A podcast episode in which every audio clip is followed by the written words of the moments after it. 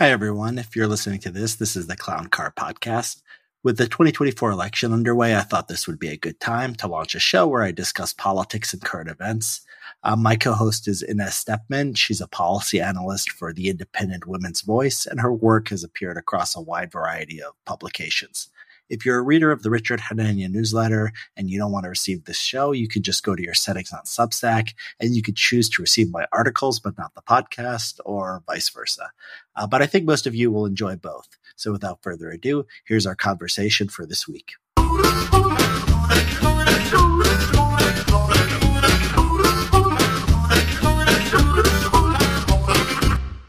Hi, everyone. Uh, welcome to the show. Uh, I'm here with Inez, and we're recording this on uh, May 25th.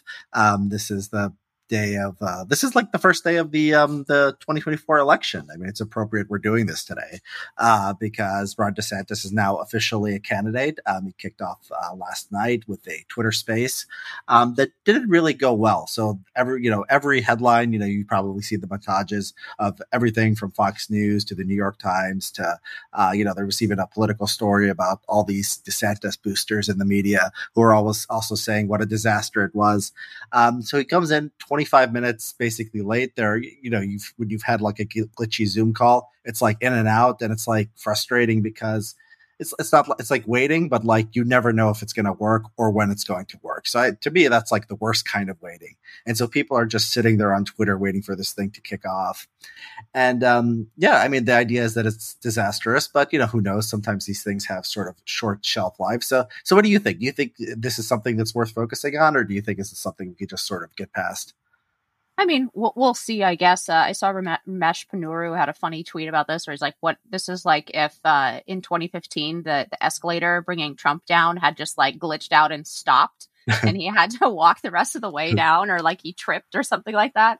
Um, do I think it's ultimately extremely important? No. Um, although there's no replacing the moment where all of media is focused on you, right? That's kind of the point of announcing is to get all of that earned media.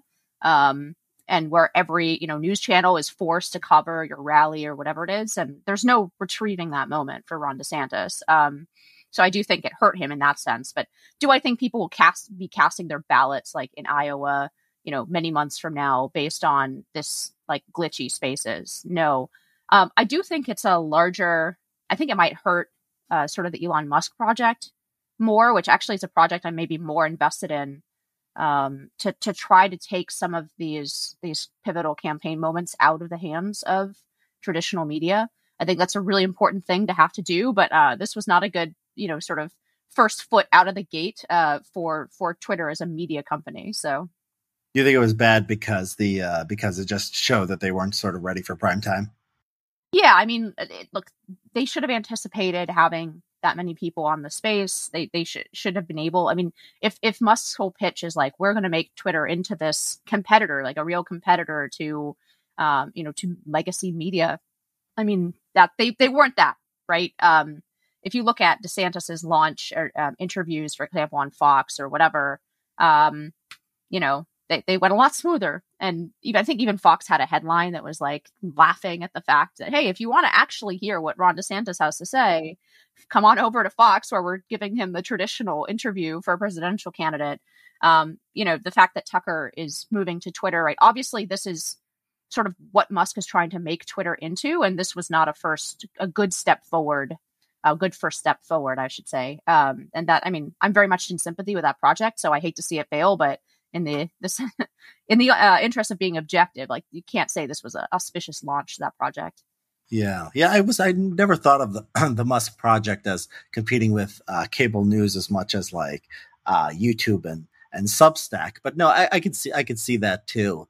Um, yeah, I think the way you know the way I look at it is there's only like okay, so he's he's the guy who's behind, right? There's three polls that came out the last few days that show him about 25, 30 points behind uh, Trump. This seems like everyone agrees this is the state of the race and there's only a few chances of like okay everything has to go right and he can get that surge right um, and so like you know the debates you know assuming there's debates and assuming trump shows up this is one particular case right? The launch is like one of like the five or ten most important things. It's maybe the most important right? It's it's certainly up there. And if the launch comes out and you know and i actually was reading like a lot of like media before uh, he uh, uh, before he announced. And it seemed like, you know, the media got bored and they were primed for sort of a narrative of like, this is DeSantis, this is DeSantis comeback. Uh, there was a tweet from Steve Kornacki, uh, which I, uh, which uh, had something that I forgot, which is that like, the Hillary Obama race in uh, 2008. It was my recollection was like Hillary was always ahead, then Obama just eventually surged ahead. But it was like no, they they tightened for a bit, and then Hillary like pulled back up. And so the question was, could DeSantis be like Obama in 2008? Like, okay, he had a little surge, he dipped a little bit, and maybe he would come back. So a lot of people were saying stuff like this, like, oh, don't don't count DeSantis out because the narrative, you know, people get people get bored with the narrative, so they switch to something else. And so I think like there was almost like they were rooting it for it to go well just because they'd have like a story to tell, right?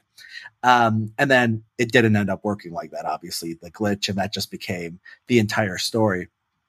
Um, and so yeah, that, this is this is difficult. I mean, nothing, not never one thing is like you know the end of you know the end of the campaign. But I think if like you know if like like how could good could it have gone like one to ten? This is like this is like two or three. this is like close to the worst case scenario. Do you agree with that?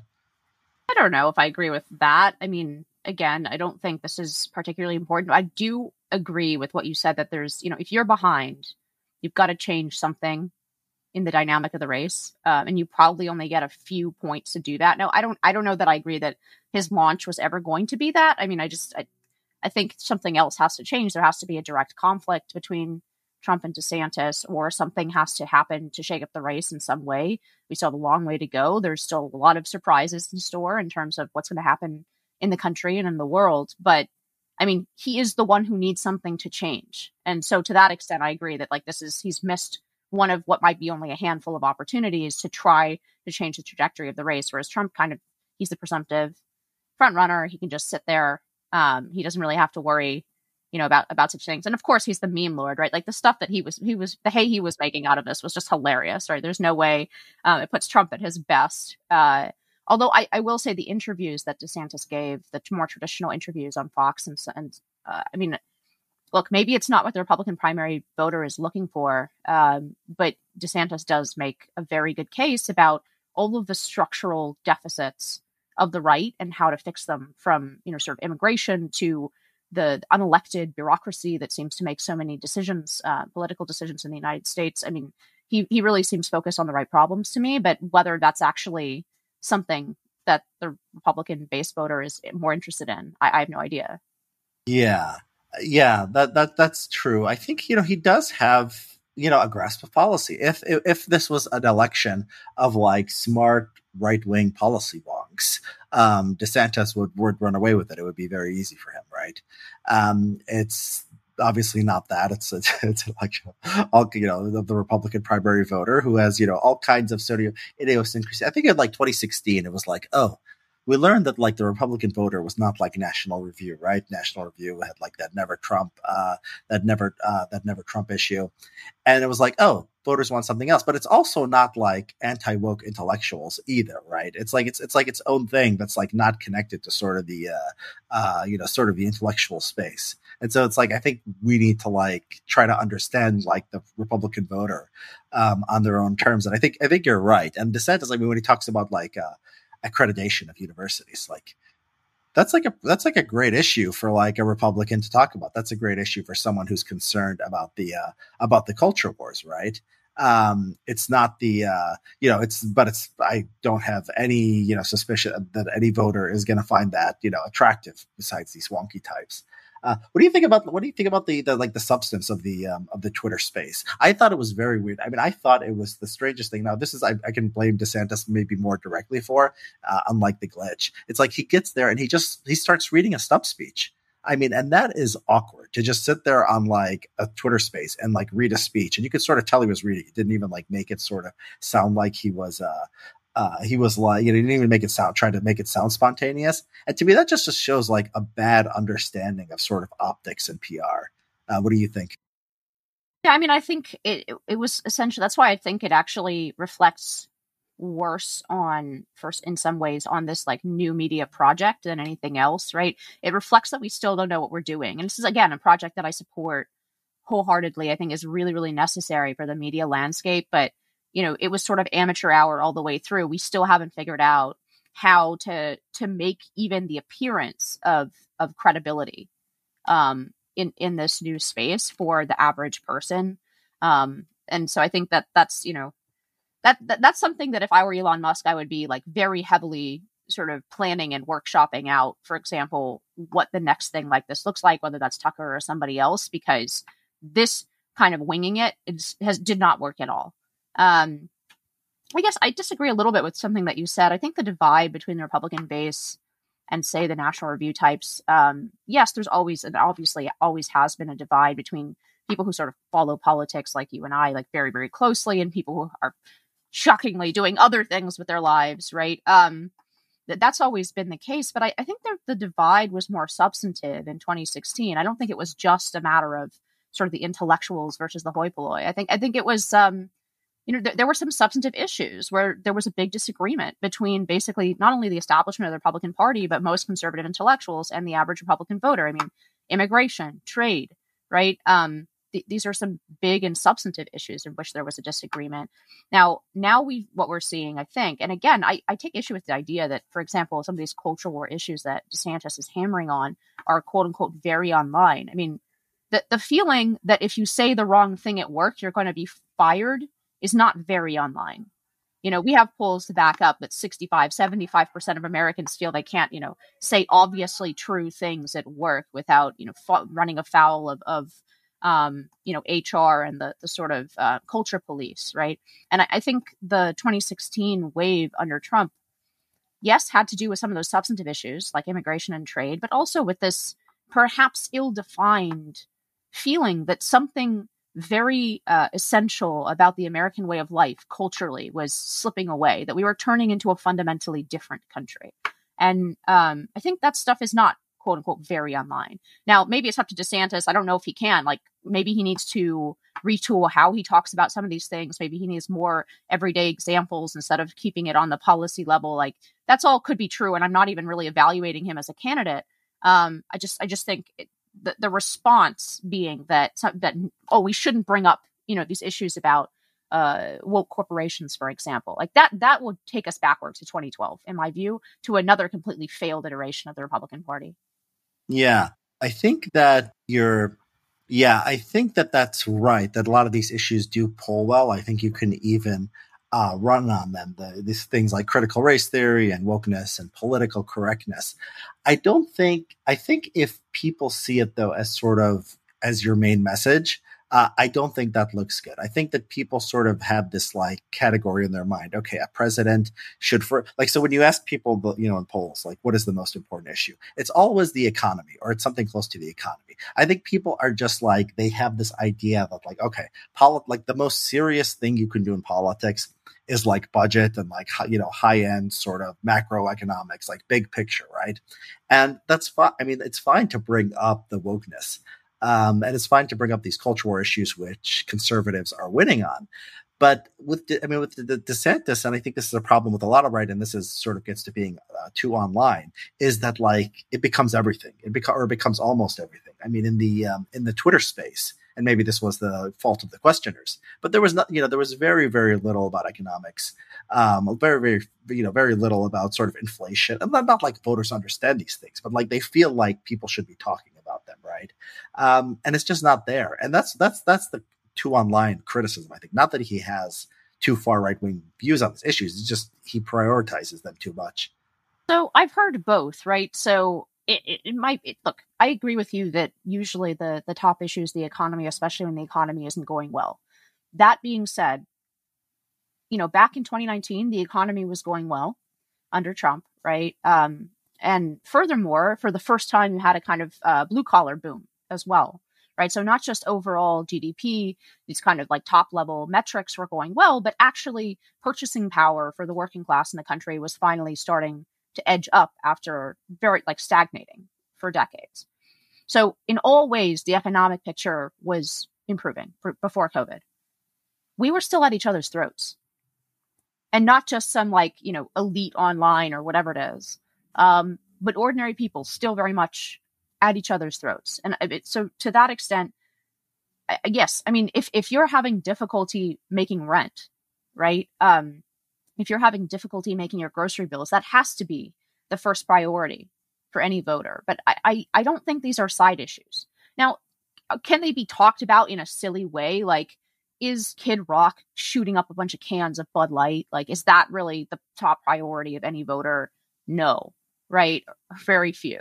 Um, but I, I, I don't know. I, I think actually some of this conventional wisdom stuff is backwards about economics and, and culture. I think it's it's a bit of a you know what's the matter with Kansas sort of analysis. If we can throw it back to what's the matter with Kansas, where basically you have Democrats saying like what's the matter with all of these um, you know white working class voters. Uh, George W. Bush is dangling gay marriage in front of them like a watch in front of their eyes, and they're not voting their economic interests. They're voting on these these divisive cultural issues, and that's illegitimate in some way. And I, I just don't think caring about the you know the culture in, in the school that you send your kids to is is somehow like an unimportant or secondary consideration to economics. Um, I don't think that's how people think about it now. Maybe I'm very online, who knows? But like, uh, I certainly spend a lot of time on Twitter. But I, I just I think this is kind of backwards. I, I think there is this pervasive sense, and actually that that is that is the part of the Republican platform that appeals to a broader audience even people who disagree with us on economics, right, or, or, disagree with the conservative analysis of economics, whatever that even is these days. Um, I, I, think that it has quite a bit of appeal to moderates, independents. Um, that being said, yeah, I mean, like if you repeat the word woke 50,000 times in every interview, like I can see how it just starts to become grating and seem like you're avoiding answering more substantive questions about the economy, for example. Yeah. Yeah, I mean, you know, we have to sort of differentiate what's going to work on a primary versus general election. I think the Republican primary voters probably cares more about the uh, the cultural issue than maybe. Uh, so he's not he's not trying to win swing voters at this point. That's not the that's not the point. Um, well, like you know, this idea about being too online. You know, so uh, there was a so you watched the Trey Gowdy interview. There was a question about what do you think about Russia and Ukraine, right? And he goes well, the military's been politicized and we have wokeness in the military. And he does like 25 seconds of that. And then like five, 10 seconds of like, oh, we need a settlement in Ukraine. Like that, that's what I'm talking about. I think yeah, that's, that's, that's actually what I was thinking of when I said like just using the word jamming the word woke into every answer. Um, that, that question, like that answer came off as disingenuous, right? It came off as in, I think the trick with the culture issues is probably to, um, you know, talk about them, find a way to talk about them in a way that actually very much connects with the experience of um like i said like people who are worried about being fired at work or worried about what their kids are learning. Um, and i think that there's a way to do that that really is a very potent political force even beyond the base of the republican party because these are the issues where you get you can get 60 or 70 percent of americans because everybody feels this kind of cultural noose tightening around all of our necks and people don't like it. Um, and and I think it is like again, I, I don't think I just I, I, just take issue, and I know that's not really what you're saying, but I've seen a lot of that analysis online. Um, that's basically, oh, like you know, talking about these cultural issues is a niche thing. It's like something that elites care about. Um, and and actually, at least in my experience, it's kind of the opposite. That there are plenty of elites in the media who would desperately want to stay away from a lot of the cultural issues because they think that's like icky and what the the rubes care about, and they want to talk about the quote unquote real issues right? About whether the GDP has increased by, you know, half a percent or a percent. And and I, I think that that's just I think that's backwards. Yeah, I sort of think about the way that uh, like the Democrats um, the Democrats approach these things, and like a lot of their views, the a lot of the views of their coalition, as you know, are very extreme, right? Like you know, they can't define women, blah blah blah. I mean, they have you know, just like the the Democratic orthodoxy has been very extreme on gender, on race, on abortion, on all these different things, and you know, they do like I think that Obama and Biden did a very good job. And Hillary did a you know poor job because she sort of led with this sort of identity stuff. But I think Biden and Obama, like forget about their policies, but the way they go about it is like, oh, I'm just a normal guy. I'm going to make Americans' lives better. Uh, Republicans are uncaring, you know, unfeeling people. They, you know, they want to give taxes for the rich, so on. I mean, they really lead with that, and then like they do a good job of always pretending like they are just like the culturally neutral or moderate figure. Like I'm just the guy here trying to, you know, tech, be a technocrat and run the government well and balance the budget or and you know whatever help poor people. And then you have um, you know, and then you have the uh, uh, the Republicans. It's always like they are trying to take your rights away. They're trying to do something right. It's never this like apocalyptic. You know, the culture is changing. It's like it's like a, you know a presenting some kind of you know mo- moderation, and I think that like Republicans sort of need to do, I think, a little bit more of that. I'm trying to think of like what the right wing equivalent uh, of this would be. Um, maybe they can't because like like Obama and Biden know that it's like leftists, like basically the you know corporations and you know civil rights lawyers and uh, uh, parts of the judiciary and you know all these other you know DEI uh, offices uh, throughout every institution are going to sort of do that work for them. But I think I, I think that's the challenge here. Just like talking about wokeness, talking about the culture war, caring about these things, but also not seen as like sort of the aggressive side in all of this. And I think that's hard. Yeah, I mean, I think that's that is just part of owning the media, right? Um, the reason that everything is framed as Republicans pounds, right? The the left has been the aggressor in the culture wars for fifty years. Um, and but when whenever Republicans actually or or the right in any any case uh, pushes back against anything, it's framed as like extreme or angry or like irrelevant, right? Um, and it's really political mal- malpractice on the part of Republicans not drawing this out. I mean, we shouldn't be allowing Biden to take that sort of I'm just a regular guy, moderate on these issues kind of stance. I mean, just start to list the things his administration has done, right? On Title IX, they've redefined sex. It doesn't get more radical than that. You know, what do you think if we had an actual media, right? President Biden, why did you why did your um, you know agencies redefine the word sex in civil rights law to include gender identity, include you know men walking into women's locker rooms and playing on women's sports teams? This policing, um, I, I can't remember if it's a dear colleague letter or what. I think it's a dear colleague letter, right? This policing dear colleague letter that suggests that it might be a violation of civil rights law to send police to the places where there's actually crime because there's a disparate impact right? These are incredibly radical cultural stances that are right there in black and white coming out of the the Biden administration. So, you know, it seems to me that it's all you need to do, not all you need to be as a Republican is brave enough to just start pointing these things one one after the other and saying, "Well, what do you think?" Maybe in a debate, right, putting Biden on the spot and saying, "What do you think about this thing that came out of your administration a year ago? You cannot dance away from this thing." Yeah, uh, yeah, you're right. Of course, the media is sort of, you know, the media's bias is sort of the, the main landscape here um, that you know we're all operating under. Do you think Republicans like do a good job of this though? Because it's like you know they they're not completely helpless. So like if you look at the Title IX stuff, right? Um, you know they they do stuff like all the time. Like I remember there was a, a Biden wanted to confirm some ambassadors or something, and Ted Cruz, early in the uh, Biden administration, was mad because they were going to let the Nord Stream uh, pipeline go through. They weren't uh, doing what they could to stop the Nord Stream pipeline, um, and so like he like made this like a big priority and grandstanded about. This was before you know Russia, of course, invaded Ukraine, and then the uh, you know the pipeline went away anyway.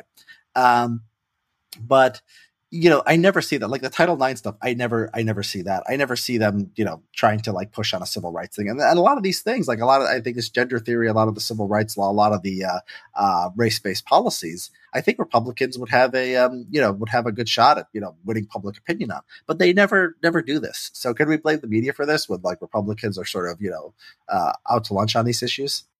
Yeah, I mean that that was the second part. Is it's look, that's what I would call political malpractice. You're not they're not they're afraid. And either they agree on substantive points which is more common than people think it is right? Especially staff like republican staff um that you know the number of republican staff members important staff members who are functionally on the opposite side of most of the culture war and like race and gender issues as as the republican base is high.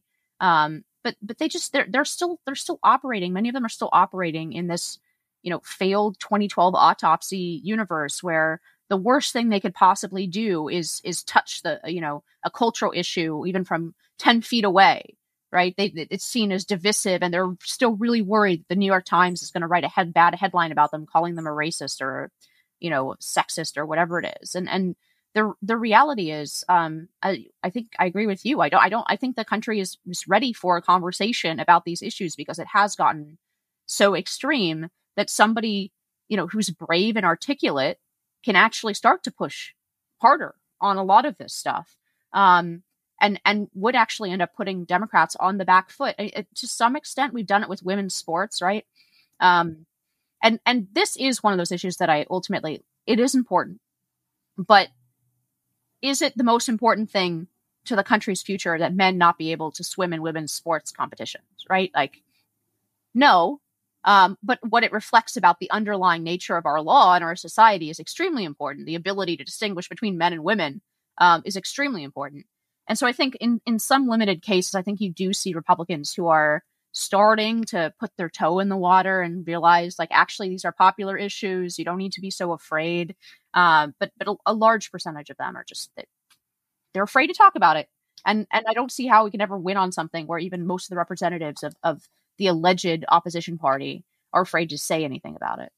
Yeah, and so that's that's interesting when you said that uh, you know Capitol Hill and you know sort of uh, Republican staffers much better than I do. Is is that right that they still a lot of them are sort of liberals on social issues? Because it was like with judges, for example, um, you know they used to go both ways, but now you know conservatives have done a pretty good job of vetting you know the judicial uh, nominees. Is it true that like the stat like I think that most things are becoming sort of more polarized, but you're saying staffers not not so much. Staffers are still there's often a lot of liberals working for conservatives look, I, I, I have met quite a few people without, you know, throwing anyone indiv- individual under the bus, but I, I've met quite a few people who held views that I would consider to the left of the center of American politics in terms of cultural stuff, right? Uh-huh. And they're working for Republicans.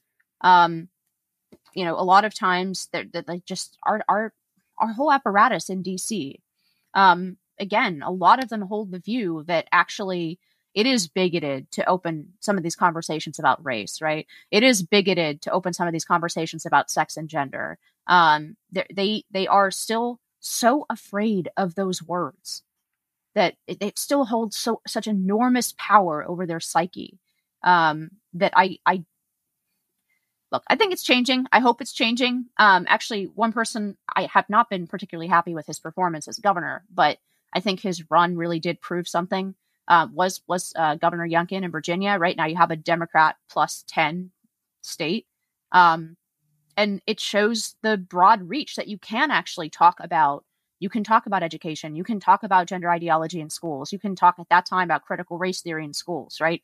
Um, and and you can actually bring people to the big tent of the party by talking about these issues because there are a lot of people who are moderate on a lot of different issues. They might have voted for Democrats in the past, right? Um, but who are very open to what Republicans have to say about what their children are learning. You know, the the um, trans issues, the um, the the fact that like we are unable to have meritocratic, uh, you know, testing and admissions into schools because of of racial preference, right?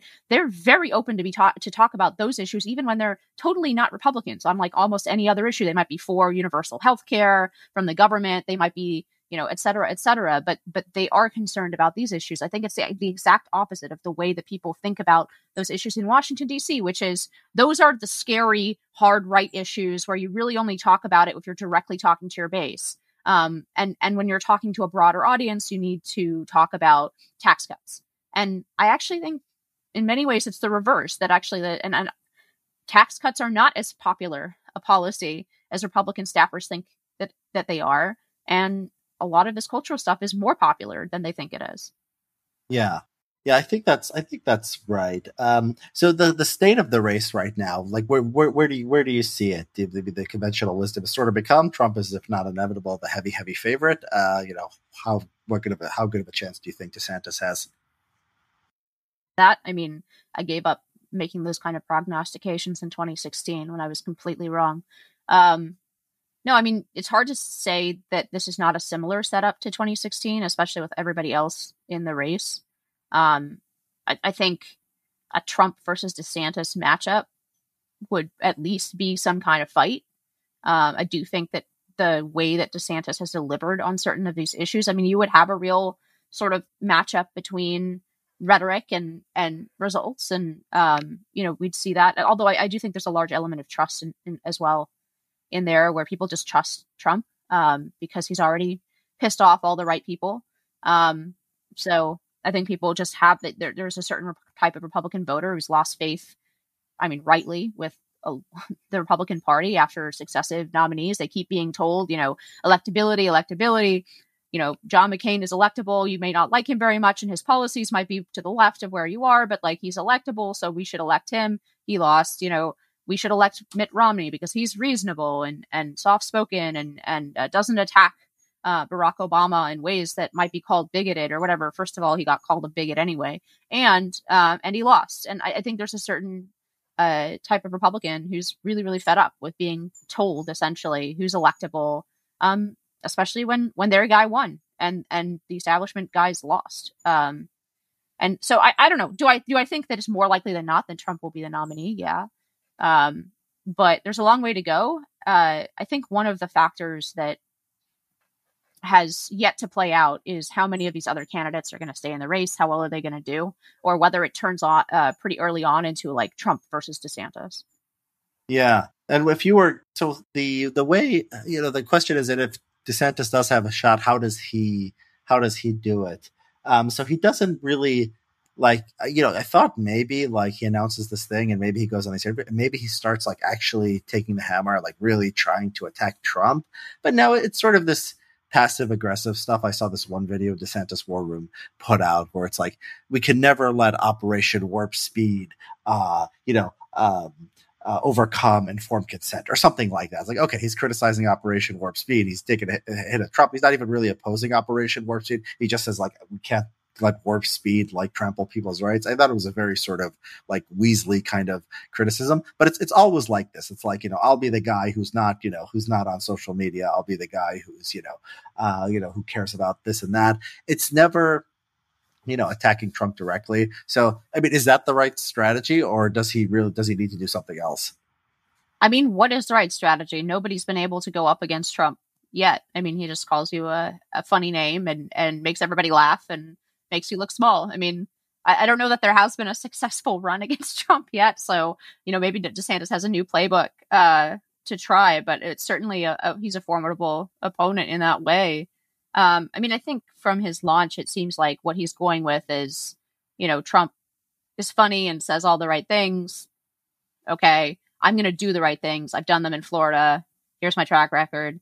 I mean, whether or not that works, I mean, the, the strategy I think is just, and this is an obvious thing to say, but if, if he can win one of those early primaries, if he can win Iowa the way that Ted Cruz did, um, although again, didn't help Cruz in the end, right? Um, if he can win Iowa or New Hampshire, set himself up uh, to actually have some some delegates in his column, then maybe he can really turn to the rest of the field and say, you know, what are you still doing here? Um, it's clearly a two man race. There's no figure like Obama though in the uh, no equivalent figure in the in the Republican Party who can really lean on everyone to get out. Like Obama basically cleared the way. Um, he made everybody drop out so that Bernie wouldn't get the nomination, right? Um, and there's no equivalent in the Republican Party, uh, and there's there's a sort of prisoner's dilemma where it's to the benefit of each one of these other candidates to stay in. Um, and yeah, I mean that that that in that sense, it does look very much like 2016 to me. Yeah, that's that that's right. I think what DeSantis is doing, and here's what I think is the mistake, is he's running like almost like he's the front runner. I think he's running a very risk averse campaign in the sense that like, you know, where where has risks? He's playing to every part of the Republican base, right? Like, there's not a single thing where you could say he's against the Republican base. Like, you know, even the Ukraine stuff, like, you know, what he thought that Tucker, uh, you know, wanted him to say something, or what he his picture of what the base sort of wanted. He sort of just gave that answer and then like walked it back a little bit, but not really. There's there's just no attempt to take a risk on the policy area, but also um, like no risk in the sense of like picking a fight with Trump or like being too, you know, being too sort of, uh, uh, you know, being like too aggressive and going after him. And I think what he's hoping to do is he just he just stands there like Republicans. I'm the guy who gives you no matter what flavor of Republican you are. I'm the conservative candidate. I'm going to give you what you want. Um, and then hopefully, what happens to Trump?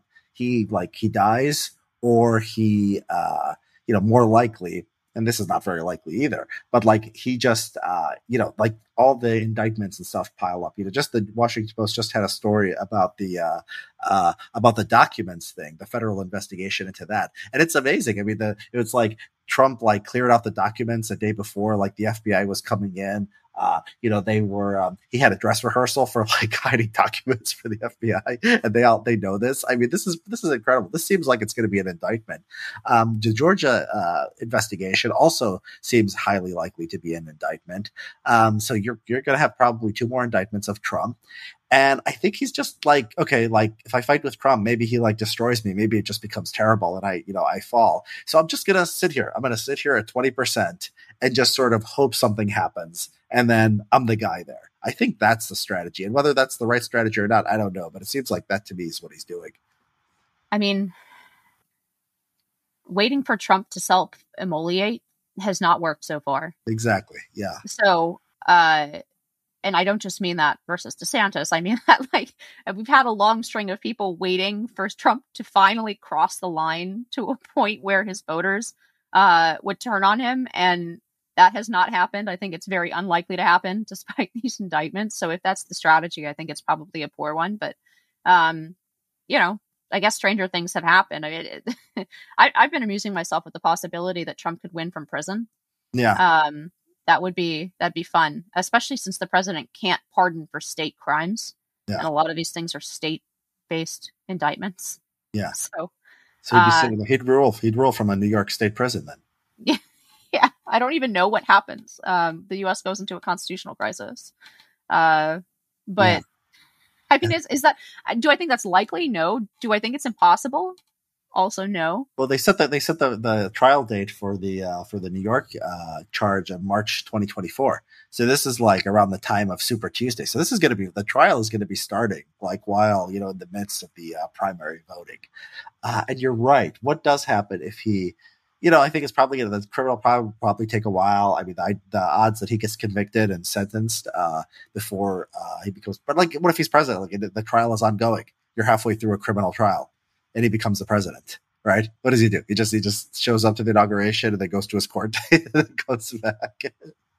people love the show. That's why people want Trump. People, I think that there is a deep desire for the entertainment value, and it's just getting more and more entertaining as time goes on. I mean, you think like, oh, last season. You can't top like January 6th or something. Like, no, he's going to be president from prison. It's like, this is, this show's going to keep getting better. It's, it's, it's, like jumping the shark, but it doesn't jump the shark because it's like, it's like real life. So like, you don't have to say, is this plausible? Like, no, it's actually happening. Yeah. I mean, there's definitely a fun element to all of this. Um, and, and Trump is a master of that. Yeah. Right. There's, there's just no way to compete with Trump on that, uh, on that score. I mean, I think in that case, that particular lane, I think DeSantis would be an absolute idiot to try to compete with Trump, right? Um, you know, maybe, maybe uh, like, but I don't know. I don't know that you can avoid it, right? Look at how he like eviscerated a lot of his opponents. It's not because he has a better, you know, sort of platform. Although I do think there were important substantive elements, as I said earlier, uh, that made him appealing to a large part of the Republican base but yeah, there's a World War or sorry, WWE element uh, to all of this that is just unavoidable, super entertaining. And it happened here with this launch, right? Uh, Trump immediately tweets out like six different memes about including a, a truth, uh, sorry, a truth out, including a truth about his big red button. Uh, there's just there's no top in that. You just can't do it. Yeah, he goes. You know, my red button is bigger and stronger as Kim Jong Un of North Korea like will tell you. And it's like, what do you say? The Kim Jong Un looked at your button, looked at DeSantis's button, knows that yours is bigger, and like, yeah, it's it's of North Korea. I love that too. It's like not the not the other Kim Jong Un. It's just it's just so stupid. It's just like so stupid. But it's like, yeah, it's what the Republican voter apparently loves. Yeah, I mean the the the, the collapse, the self self immolation thing. I mean, it's it's even crazier at this point than it was before. The first indictment helped him. Like that's the consensus, right? Okay, a second indictment, a third, they're going to be like, I'm sick of this. Like, I don't, I don't think so. Like, I think that, you know, without question, not without question. I mean, there's always a chance that something happens. There's a straw that breaks the camel's back. Um, but I think the most likely scenario is that these things, these things help him. Um, and then you have to think like the news cycle, like, oh, this launch like didn't go well for DeSantis. The news cycle is going to be from like now until the primary is going to be two more Trump indictments. Like that is going to eat up the whatever, what are we? Uh, we're in, uh, we're end of May. So until like, uh, you know, February, the, uh, uh, so that's like eight months. Yeah. So you're going to get like a month or two of for each indictment, right? So like half the cycle is going to be Trump getting indicted, which Republicans seem to love, right? Which makes Republicans like him more. And like how much time and how much space is there for uh, DeSantis to uh, to catch up? I don't know. You know, if I maybe you, you just have to take risks. You have to sit there and you have to say, look, I don't know. I don't know. Do you say like the indictments are justified? Like he's going to say like it makes him unelectable or whatever. You know, people aren't buying it. People have seen Trump come back from everything. Like I almost, you know, I almost wonder: is there a way to say like he's actually guilty or like he actually did endanger our national security? It would be a risk. Oh, the classified documents thing. You know, okay, Georgia. You know, yeah, we, we, we you know, we're not going to challenge January 6th stuff. We'll say that was all a liberal conspiracy. Uh, but then he could say, well, national security is important and Jack Smith did a good job. Like, could he do that? Could that possibly work? No, I think I think that would be the totally wrong. I think I think the only argument he has is is to say, I'm the one who's going to clean up the FBI. I'm the one who's going to clean up the DOJ. Like, uh, you know, these these agencies. Forgetting for a moment about the state and the state indictments, like these agencies are are spent mo- much of the election um, in 2020 and in 2016 uh, playing in American politics in a totally inappropriate way and in a way that's, in my view, more scandalous than Watergate. Um, and he says, I have a plan to fix this. Trump is mad and he's unfairly being persecuted, but he didn't do much about it for the first four years. Um, and in, in, a, in a key part because he, he wasn't strategic enough uh, about how to handle an obviously hostile administrative state um, that's the reason he's he is where he is right now. Um, I think that's I look whether that's something that that lands, I don't know, but I think it's the only thing he can do. Yeah, I I mean I feel like the problem with this is that it's like you're you're constructing a narrative or you're going along with a narrative in which Trump is the hero like he was the president. He tried to do great things for us. There was the FBI and the deep state. And this is like Republicans have been eating this stuff up in right wing media uh, for the last several years, right? And and it's still like a story with Trump as the hero. Oh, by the way, I'm DeSantis. I'm going to come be and be the guy to fix it. Like, I mean, I, I think he, I think you can make the case that he he he may be the victim, but that he's a, a sort of dupe in all of this. Okay, um, you have to call him a dupe. You have to yeah. say he's a fool. You have to like yeah. go a little bit. Stronger. I think that's yeah. Look, I, I, I don't really like the way that um DeSantis is is. I think passive aggressive is a fair way to describe it. Like he'll he'll sort of obliquely hit at Trump. He is at some point going to have to actually run against his primary opponent. Um, the question is if he does that, you know, will Trump's voters basically never forgive him for it? And that, that's a that's a real it's a real possibility. So I don't know. Look, I, I whether Trump or DeSantis is the nominee, what I'm more concerned about than who ends up as the nominee is the way in which. So, what is worrying me so far about this cycle? Look, if we have, um, and I think Matt Walsh said this on Twitter and very much agree with him. If we have a cycle where Trump and DeSantis are trying to outdo each other as to who is more conservative and more right wing and more representative of the Republican base, I think that's actually good for the Republican Party. Um, if we have a news cycle where Trump decides to backtrack and hit DeSantis from the left, um, I think that's really bad. And I've already seen that happen, right? We saw the the Nikki Haley, who's very clearly running for vice president in a totally disingenuous sort of way. Um, you know, Nikki Haley goes on and tries to hit DeSantis over the Disney thing, right? Um, saying like, "Oh, well, we welcome jobs to South Carolina," as though it's it's you know 15 years ago and and nobody understands um, that that this corporation has wielded direct political power on behalf of the cultural left right? Um, if we go back to that kind of framing in an attempt to hit ron desantis that to me is a disaster for the republican party. Um, or similarly i saw like i mean not not to overly elevate uh, laura loomer right? But she's she's interviewing some of these like grifter guys, um, a couple black guys who apparently follow Trump around all the yeah. rallies, like ultra blacks Trump for, fans. Blacks for Trump, yeah. Um, I don't even know if they're part of a group. I don't know, whatever. Um, but but like the guy is saying some really stupid stuff, right? Um, just completely stupid stuff. And there's like there's this wing of sort of boomer Trump fans that eats this up in in this really pathetic like Dems are the real racist sort of way. Like just oh he was calling DeSantis a racist for acting against critical race theory in, in K twelve, right? That if if that becomes the narrative that a large part of the Trump base picks up because it's against Ron DeSantis, to me that's a disaster. Right? Because it's playing into all the most important frames of the left in order to like flip the bird to Ron DeSantis. To me, this is the essence of cutting off your nose to spite your face. Uh, along those lines, what do you think of those ads where Trump is attacking DeSantis from the left on entitlements on like Social Security and Medicare? That I think is probably a really potent attack, and and I mean this has always been a, a just Trump has has always run on this. I think it's probably a reality of where even the Republican voters are. That um, look if you if you look at the math, it doesn't work out. Social Security was was built in a time where people uh, you know died in their late 60s or early 70s, and they had you know three, four, five kids. That's not the world that we live in anymore. The math is wrong. Um, but I don't think we're going to do anything about it until it actually collapses, right? Um, until the checks can stop, have to stop going out. And it's very clear that a large part of the country, including a large section of the Republican base, does not want to touch entitlements. Um, so that I think is like sort of all fair in love and war. Like, yeah, that, that's a fair hit on DeSantis. It's an unpopular position um, that, that that he took on entitlements. So, and Trump Trump used that position um, quite as, a, as an attack quite often in 2016 as well. Yeah, and then he got into office, and actually the the Obamacare repeal actually I think was going to cut a lot of money from uh, from Medicare. Well, was it just Medicaid? Uh, I think they were going to cut. Were they going to cut from Medicare too?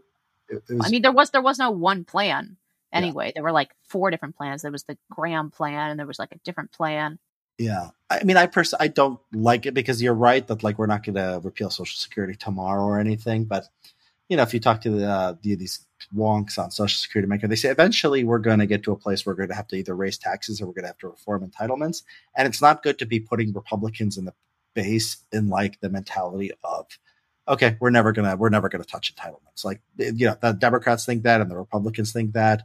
Uh, then I think we're probably headed for a Euro style, you know, uh, social democracy, and I think that's that's terrible. So I I don't. I mean, I think it's effective. I think you're right. Um, but yeah, it's it's effective. But yeah, I, I wish I wish Trump wouldn't do it. But yeah, I, I just I just see that.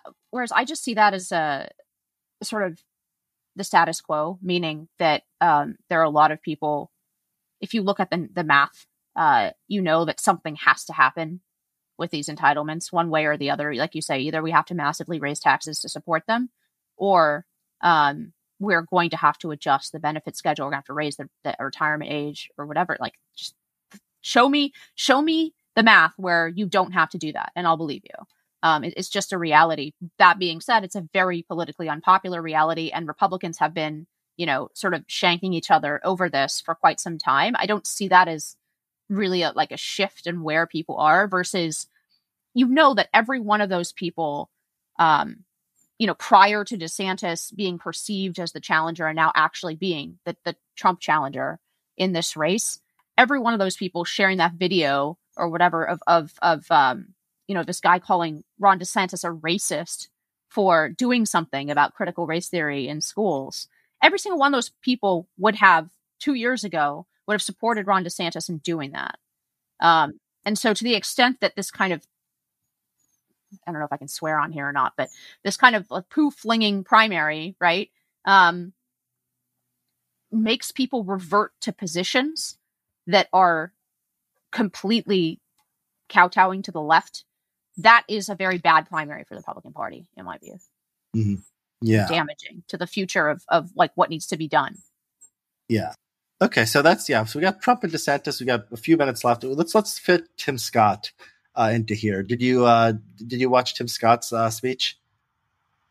Yeah I, I watched parts of it and and then i saw his his campaign launch website and everything like that yeah what do you what do you think is there anything here sort of worth analyzing that you're getting from tim scott you're not getting from say nikki haley or somebody else in the race I just, I mean, I think he's he's more uh, he's a better speaker and and um, more appealing personally than Nikki Haley in my view. So to that extent, but like I I felt like I was in a time machine going back 15 years listening to him, or maybe back to 1983.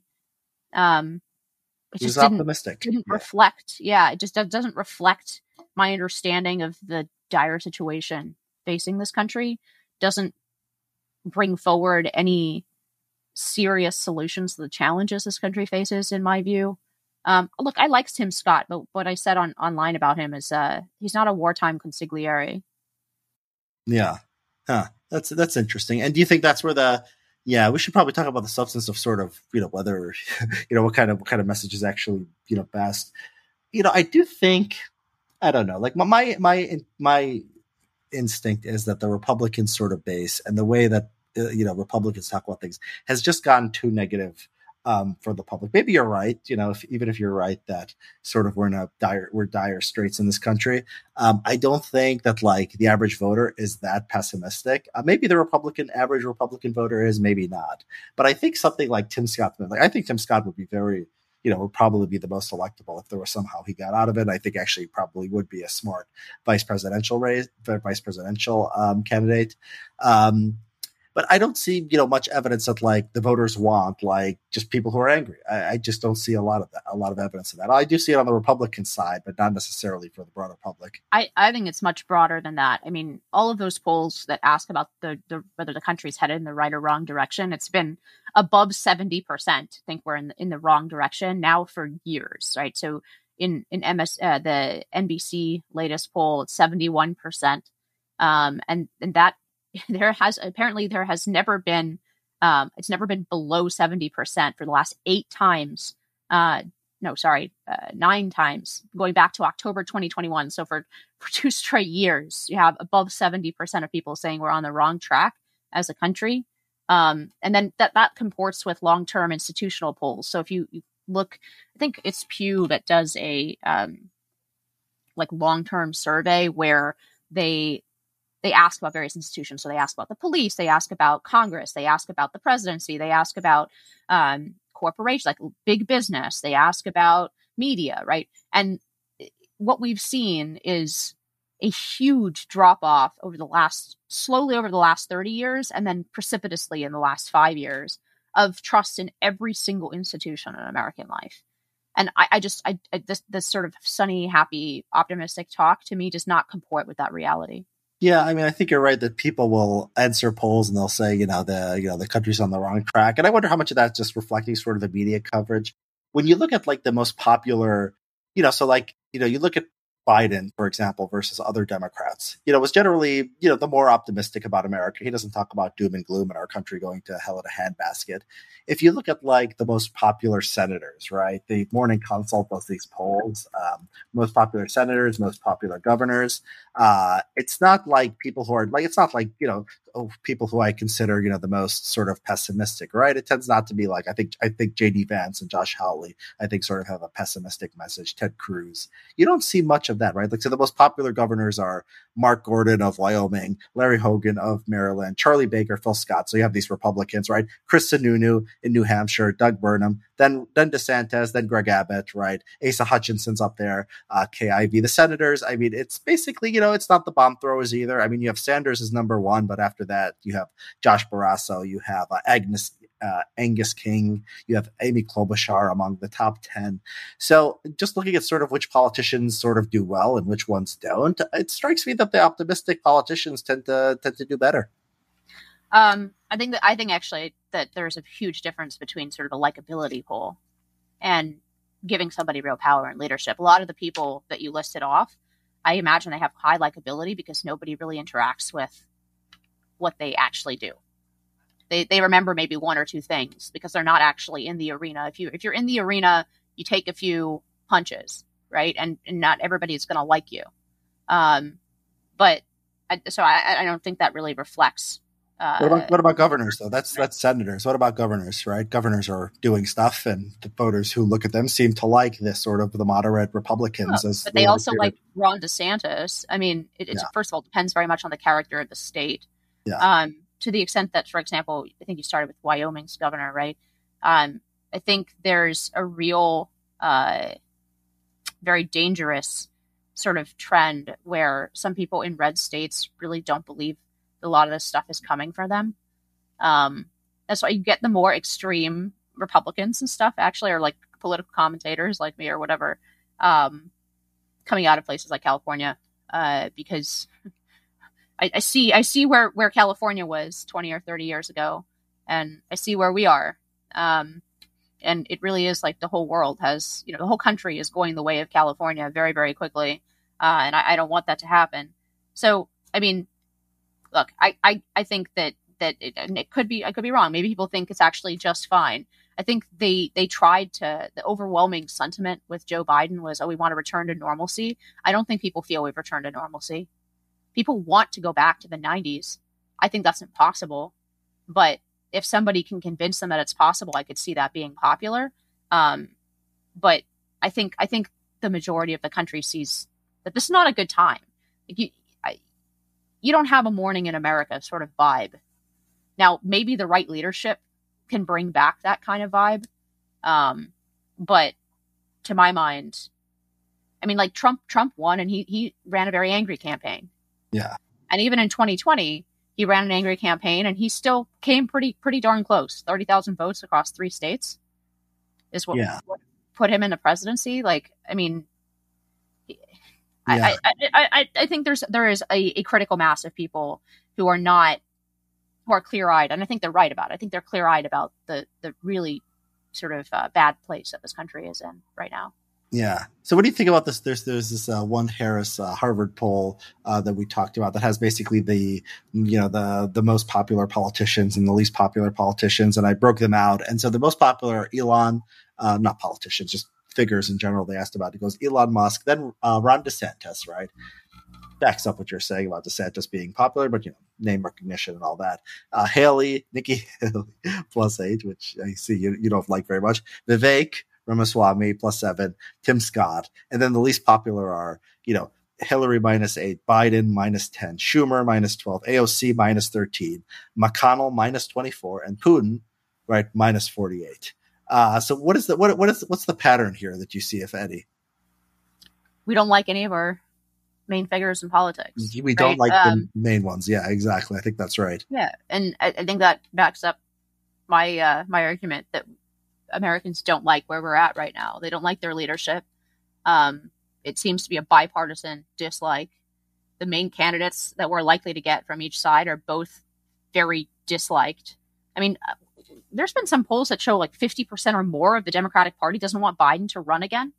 I mean, that's also connected to his age, but um, yeah, I mean, I, I think that it shows a continual divide between the the politics that we have in Washington D.C. and what Americans actually think is important or challenging or difficult um, about living in America in 2023 or 2024, as the case may be. Um, but I, I, think there is a huge divide there. I think Trump steered directly into that divide, and that's a large part of why he won in 2016. Um, but I would expect some of those those positives to drop the more familiar people are with these folks, right? Um, Elon might be the exception because he's he's just not a politician. Um, but I, I, wouldn't expect those those attributes to remain high. Like Vivek Ramaswamy, for example, can remain high because he, again, he's not really in the arena. He can make sort of these these very astute speeches. I think he has some really good ideas. I don't dislike the guy. Um, I don't dislike Tim Scott either, by the way. Like if I was asked in a favorability poll, I definitely say disfavorable towards Nikki Haley. You're right, but but the other two, I'd say favorable. I mean, I like them, but I just I that's a different question to me than who to entrust the the reins of power to. Yeah, yeah. Like, I mean, some of these people, like uh, Vivek, you know, the only people probably heard of them are watching right wing media. So I'm sure conservatives have heard of them more than more than liberals. Um, yeah, and we do tend to dislike the people who have power, like McConnell. Why is McConnell minus 24? I don't get like why. I think I think this is just mostly an aesthetic thing. Um, but we'll uh, yeah, we'll have to put a pin in that. I think we should we should probably talk about next time uh, whether Americans are that pessimistic and, and whether they should be. I think that would be sort of a uh, interesting conversation. Um, yeah, and I can I can mansplain to you why uh, I think McConnell's so unpopular. well, I'd love I'd love to hear it. Yeah, I just I just I just think people are, are lookist and ageist I, I, and sexist against his white maleness. That, that that's the only explanation I have. I think there are lots more reasons than that. okay, okay, we'll, we'll we'll do that next time. All right, Inez, it's been fun. Yeah, it's been fun. Thanks, Richard.